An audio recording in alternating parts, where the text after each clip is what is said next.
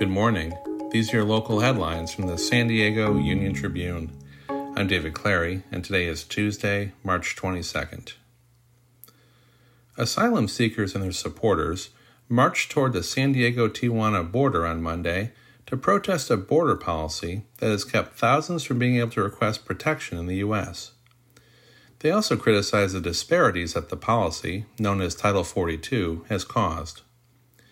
They point out that Ukrainians are now being allowed to cross and request protection, while asylum seekers from elsewhere in the world are turned away. San Diego officials are divided over when to present voters with a proposed ballot measure that would eliminate the city's policy guaranteeing free trash pickup to most single family homes. Some leaders want the measure on this November's ballot because the policy costs the city $50 million a year. A large high pressure system that's building off the California coast will produce temperatures 10 to 15 degrees above normal across much of San Diego County today through Thursday.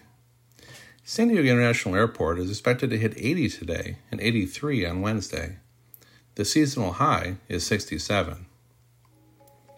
You can find more news online at san diego uniontribune.com. And for one of the biggest stories of the day, listen to our podcast, The San Diego News Fix. Thanks for listening.